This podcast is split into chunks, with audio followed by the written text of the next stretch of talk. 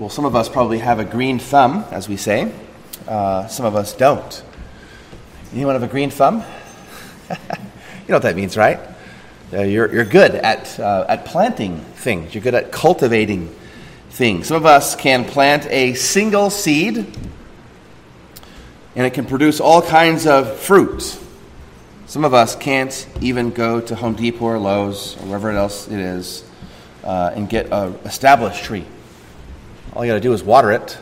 Uh, we're not really good at that either. If you come to my backyard, you'll see uh, examples of that. Nice, some nice pots with some not so nice trees and, and plants growing. Some of us have green thumbs, and some of us don't. Uh, yesterday, I was uh, dropped Sadie off at one of her soccer teammates' house, and uh, they had all kinds of cool trees and plants and animals, and uh, just a just an amazing person. Um, able to grow uh, Hawaiian taro here in Oceanside and uh, fruit and vegetables and all that, uh, all that they had.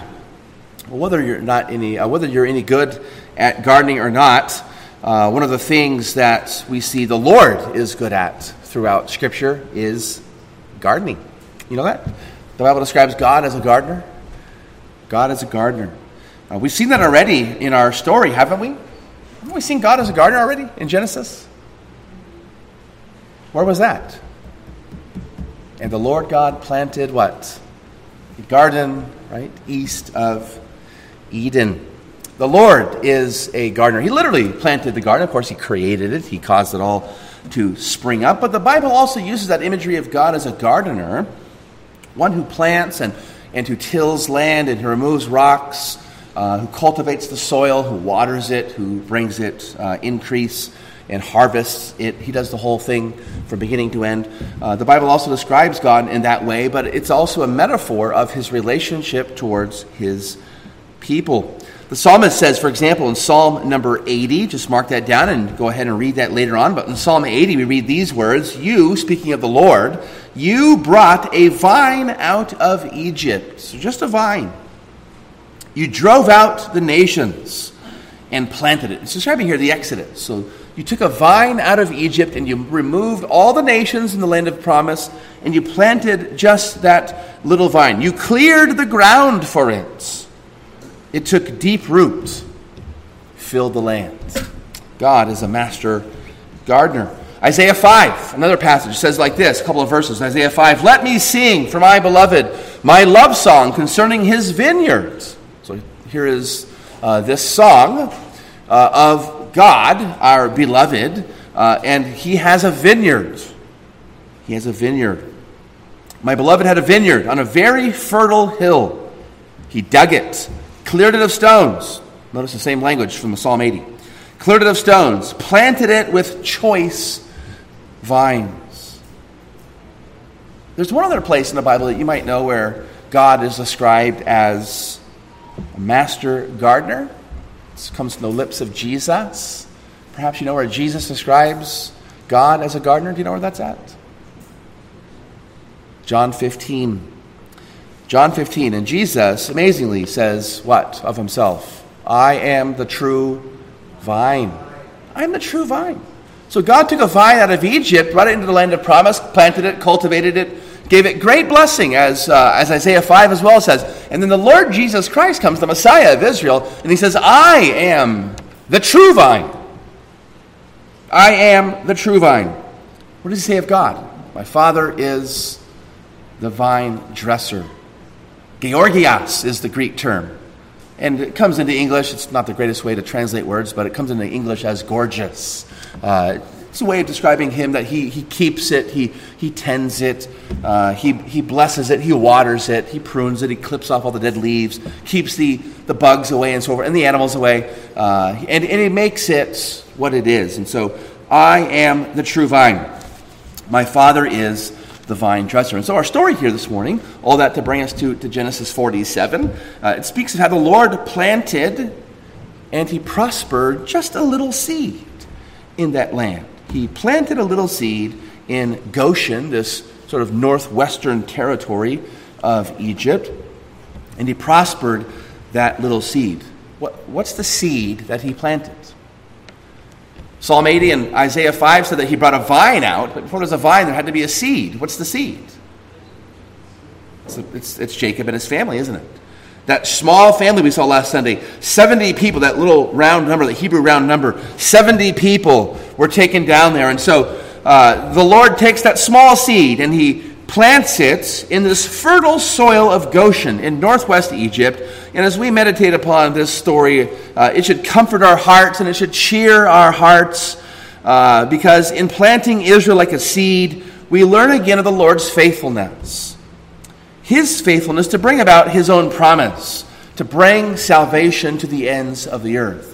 That little seed is planted in Genesis here, uh, and then it's brought out in Exodus, as the psalmist says, and, I, and Isaiah said. And that vine, that true vine, the, the, the reality of what that vine, Israel, was meant to portray, was our Savior Jesus. And now, as we know, now as we know, uh, that that vine begins to spread over all the earth and begins to have many branches and begins to have much, much fruit, you and me. Well, first of all, notice here the planting of the seed leads to this imagery of God, the Lord, as a, as a planter, and he has uh, a seed in his hand that he's going to plant. And notice he plants that seed, verses 1 through 12. Uh, Joseph here, he's taken five of his brothers to see the Pharaoh. and the Pharaoh says to settle your father and your brothers in the best of the land. In the best of the land. Now that's in contrast, notice to verse 4. It's in contrast to what Joseph's brothers say there in verse 4.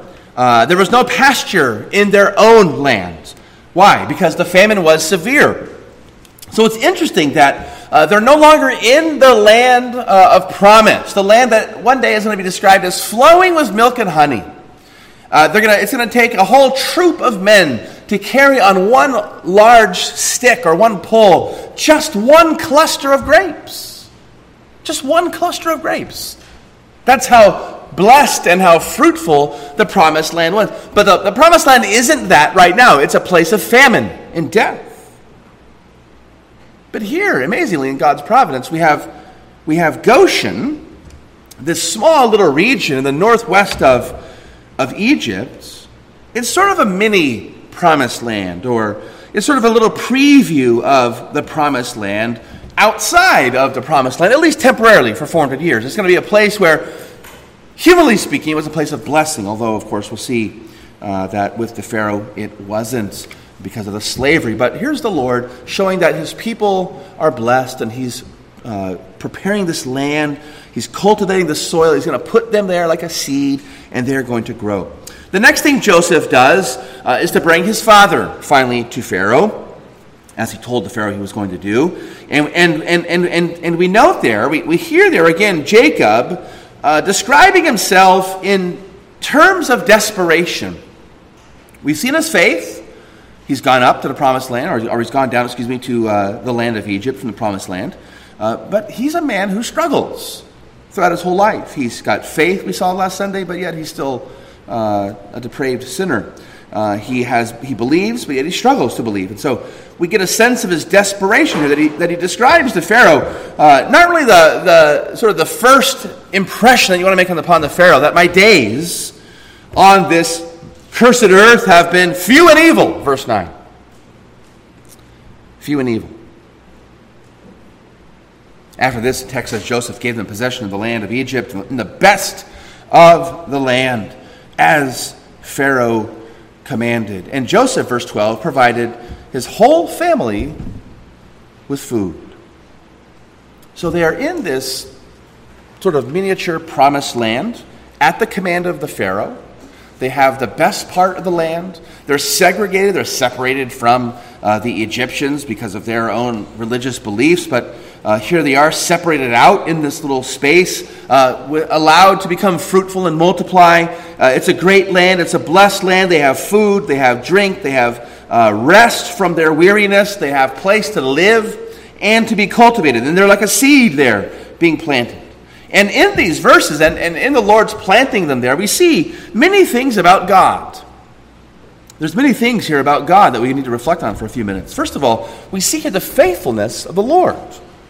We see the faithfulness of the Lord. All the way back in our, in our story in Genesis chapter 3, uh, that famous verse, verse 15, what's called the mother promise, Genesis 3.15, where God made that promise uh, that Eve was going to give birth to a seed or to a son, an offspring, and he would crush the seed of the serpent's head. So, just as the serpent deceived Eve uh, and deceived Adam, so one day God said that she was going to have a son, a seed, who was going to crush the seed of the serpent, as Adam should have done, as he didn't do. And that promise has been unfolding chapter upon chapter, year upon year, decade upon decade, and up to this point, no doubt, many thousands of years, unfolding. And there are many steps the Lord has taken and, and that He's used to continue that promise, all the way to here. Has, has, so, up to, up to this point of Genesis 47, has the seed of the woman been born? Has that seed who's going to crush and stamp out the serpent's head been born? No. Oh. So God has to be faithful to that promise to continue them, to give them life, to give them health, to give them blessing, to give them food. There can't be a seed of Eve unless there are Israelites who are, who are now that, that promised people. But that one seed, that one man, that one Savior, that one Messiah has yet to be born. And so we see here in all these details the Pharaoh's command of this blessed land, this sort of uh, land that flowed with milk and honey, at least temporarily, uh, in a little miniature way, with food and rest and, and all that they needed. We see God's faithfulness. God's faithfulness in it all. We see also, secondly, about the Lord here, we see, as we've been seeing before, his providence. His providence. And what we mean by that is, we can describe it in many ways, but that he's orchestrating, he's orchestrating history itself for the benefit and the salvation of his people. The providence of the Lord. There's a famine. Uh, there are these brothers. Uh, there is this Pharaoh. There are, the, there are those traders from uh, uh those Ishmaelite, Midianite traders. Uh, and all those human, earthly details were all orchestrated and used by God on his on his uh, eternal, infinitely wise chessboard, all to organize and orchestrate this salvation. This salvation of the Jews up to this point. He did everything for their benefit. Why? Because he promised that he would, that he would use them and bring salvation through them. We see something else about God here. Thirdly, we see his sovereignty. We see his sovereignty. None of this would have happened apart from his powerful hands. Apart from the power of God orchestrating and using and working and moving in the story, none of this would have happened. Joseph would have been dead by now. His brothers probably would have been dead by now. The Pharaoh would have crushed them. Why would the Pharaoh give his food to foreigners when he can't even feed his own people? God's power is the answer. God in his power has not only uh, in his providence orchestrated human history, but in his sovereignty made it happen. God's power here, working, uh, organizing, orchestrating, moving even the heart of the Pharaoh to bless with salvation the Jews. We see also his compassion, that is the Lord. We see his compassion. What do they need? They've just come down on all these carts, all these children, these these wives, uh, elderly Jacob, dying Jacob, at least he felt like he was dying. Uh, there's this great famine. What do they need? What's the number one thing that you need in a famine? You need food and water, right? You need food and water. We, hear, we see the compassion of God. We see the compassion in giving them what they need, stooping down and blessing them, providing for them. We see his tenderness towards them. Again, Jesus said there in John 15, verse 1 My Father is the vine dresser.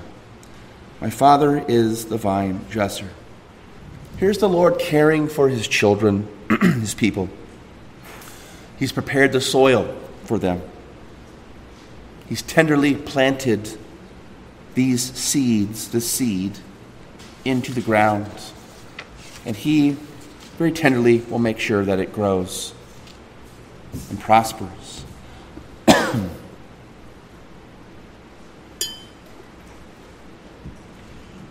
so think about all the details that it must have uh, taken to, to, to pull this off, to orchestrate this.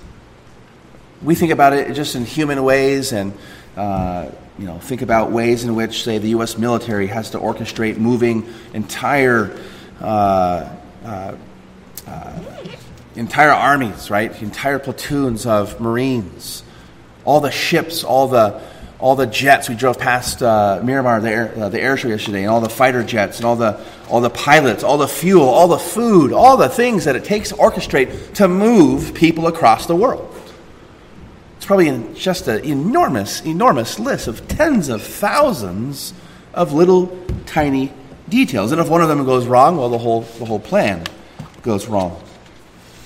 But here's God orchestrating human history to bring salvation to his people. And it makes us think, it should make us think something like this. You know, if the Lord took such great care for an entire nation, now they were a small nation, 70, but God took such great care of them and he planned it and he purposed it and he, and he cultivated this area. He moved the heart of the Pharaoh. He caused the famine, but yet he also blessed Joseph with wisdom to prepare for the famine and in the famine. If God did all this in the middle of an international famine, if God cared for them in the middle of all those infinitely numerous details, can He care for me can He care for me? Here's the Lord caring for them in this grand way, but He's the same God who cares for you and me. Doesn't He promise us that He's going to protect us from our enemies? Doesn't He promise us in His Word, in no, in no less of a way than this? I mean, this is sort of a moving heaven and earth to get their people, there's people down there, but doesn't He promise us to deal tenderly with us in times of need. I mean, we, we can go to Jesus, and because he became like us, the book of Hebrews tells us, uh, he, he is moved with, with compassion. He's able to understand us and deal tenderly with us in our sins. In times of weakness, we can go to him, know that he was tempted like I was, yet without sin. In times of distress, I know that Jesus cares for me. I mean, he cried out in the greatest of ways that God had forsaken him. But I sing to him, Oh, why so downcast, O my soul? Put your hope in God. If he could care for them in such a huge way, can he not care for you and me, even in very small ways? And what a picture we have here then. What a picture we have here then of, of the Lord as this master planter, uh, this one who is planting salvation for his people uh, there in Egypt and it's all a story, again, of his providence and his plan to bring the Savior to the world. It's a picture of your salvation. The Lord has orchestrated the history of the world, in a sense, for you. In a sense, for you. To prepare history, to prepare the place, to prepare all the details and the person, especially, of that seed of the woman our Lord Jesus Christ, the seed of Jacob, the seed of uh, Isaac, the seed of Abraham, who would come and bring salvation to us. And he's still doing this. He's still doing this. It's not just that he orchestrated it once to save Israel, he brought us Jesus, amen, and we leave. He's still doing this. He's still doing this. Are we praying for the lost? Are we thinking about and praying about the lost? Those who need to know Jesus Christ? Are we thinking about how we can plant seeds of the gospel into their hearts? Are we asking God by His Holy Spirit to produce the fruit?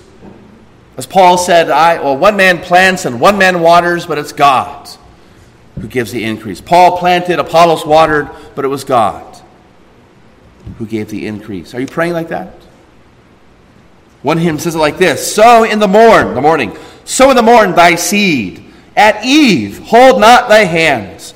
to doubt and fear, give thou no heed. Broadcast it, the seed of the gospel that is, over the land. Don't be afraid. Share the gospel. Sadie, yesterday when, uh, when, I, when I took Sadie to a soccer game, we, uh, we saw a homeless man and he asked me for a bottle of orange juice. I went to the Starbucks, got him an orange juice. Shared the gospel with him. Thankfully, we're in Santee. There's a church one mile down the road that I know about. And I said, You got to go to this church. Gave him the address and all that stuff, and it was great. Pray the Lord, pray the Lord waters that little seed. Don't be afraid. Thou knowest not which may thrive, meaning these seeds, the late or early sown. God keeps his precious seed alive when and where'er strown. Thou canst not toil in vain, this hymn says. Cold, heat, and moist and dry shall foster and mature the grain for garners in the sky. Here's God, this master gardener, and amazingly, in the, in the fullness of times, he calls us to participate in this planting, watering, and sowing project as well. Pray, pray for the lost, plant seeds, ask God to give growth and fruit. And then you see that here. You see that here, verses 27, skipping down uh, towards the end, the, this prospering of the seed. God has planted it there, and God is going to bless it. Notice that while Israel is gaining possessions, we're told, what are the Egyptians doing? What was that? They're, yeah, they're, give, they're selling their, they're giving up their possessions, right? Israel's gaining, and Egypt's losing everything they have. All their money is gone. Now their livestock are gone. Now their land is all gone. And now their persons are all gone. Israel's gaining, they're being blessed. Egypt's giving up all that they have.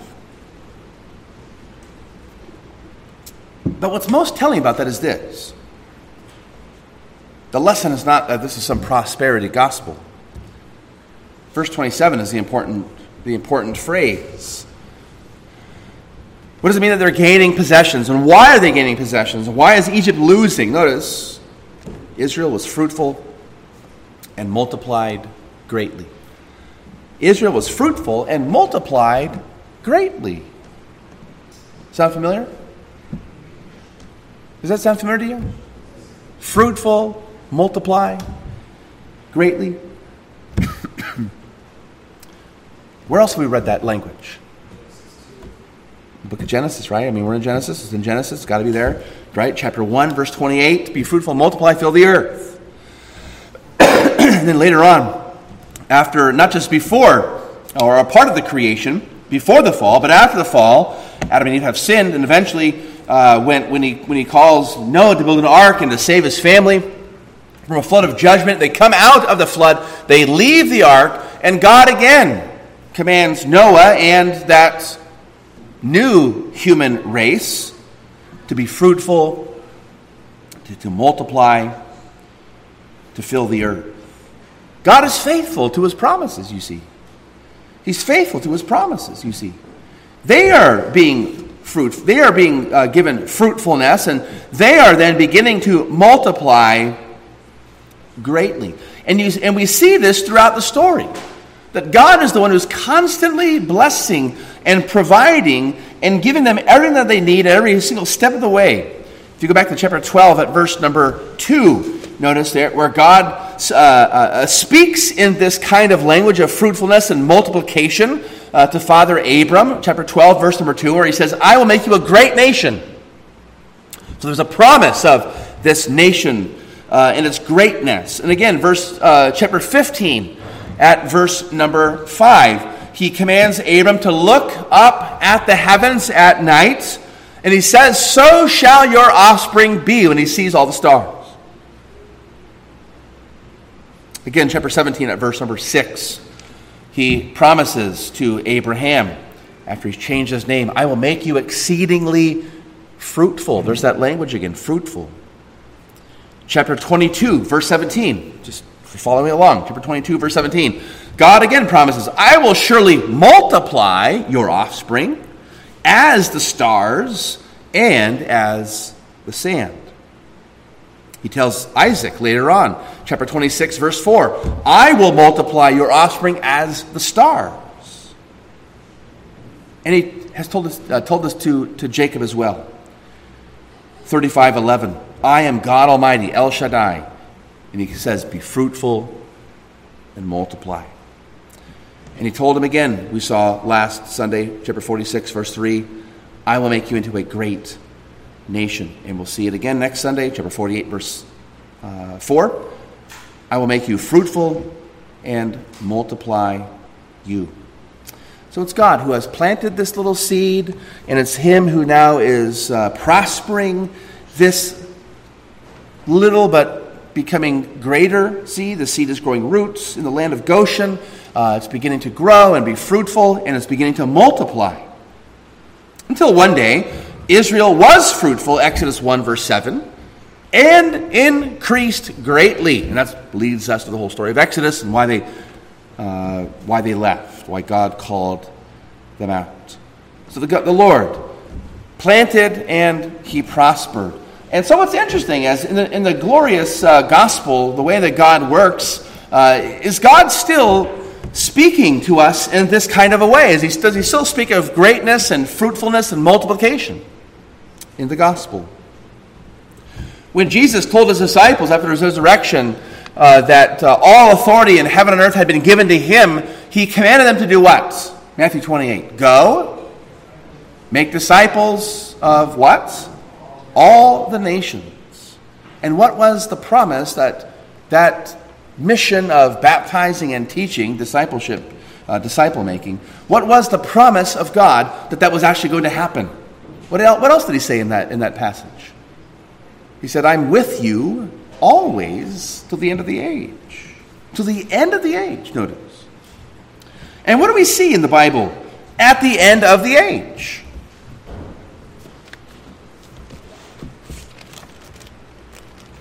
We see or we hear these words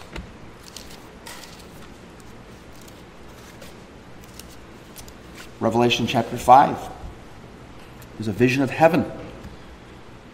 All the saints are in heaven, bowing down before God.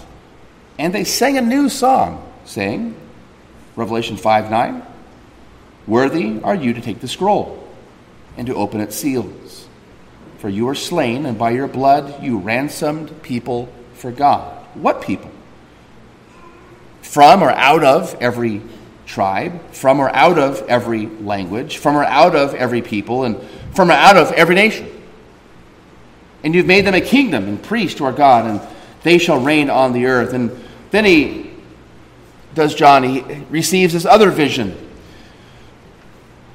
And he hears this number, this great number of the redeemed. And then he turns and what does he see in Revelation 7, verse 9? A great multitude that no one could number from or out of every nation, tribes, peoples, languages, standing before the throne, before the Lamb, and so forth.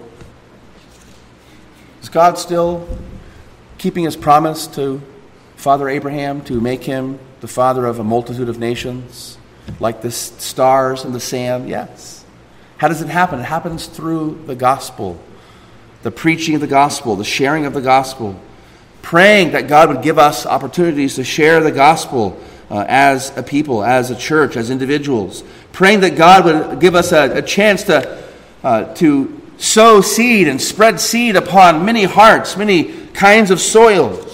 Pray that God would bless and prosper from every people, tribe, language, and nation amongst us uh, this gospel promise to bring people to become the children of Abraham, the, the sons and daughters of the Most High God. And that we can participate in that. And so our story is about Joseph, and it's about Jacob, and it's about uh, the tribes of Israel, it's about the Pharaoh, and about all these promises, but they come true in Christ in and through us. Do we recognize that? Do you, do, do you realize this? These old, old stories of, of Genesis are, are stories that apply to us. The things that God was doing then are the things that God is doing now through different people and different tribes, amongst different languages, in different places, and so forth. But He's doing the same thing He's planting seeds, He's giving increase. We need to pray that God would use us in the gospel ministry of spreading seeds. Praying that God would prosper those seeds, bless those seeds, plant, water, but yet God who gives the increase, so that we could we can stand and we can stand with uh, with Jacob, we can stand with Isaac, Abraham, our fathers, and say that yes, we are a part of that people that is a great nation, greater than the stars and the sand, from every tribe, language, people, and nation. One hymn says it like this On what has now been sown, this gospel word on what has now been sown, your blessing, Lord, bestow.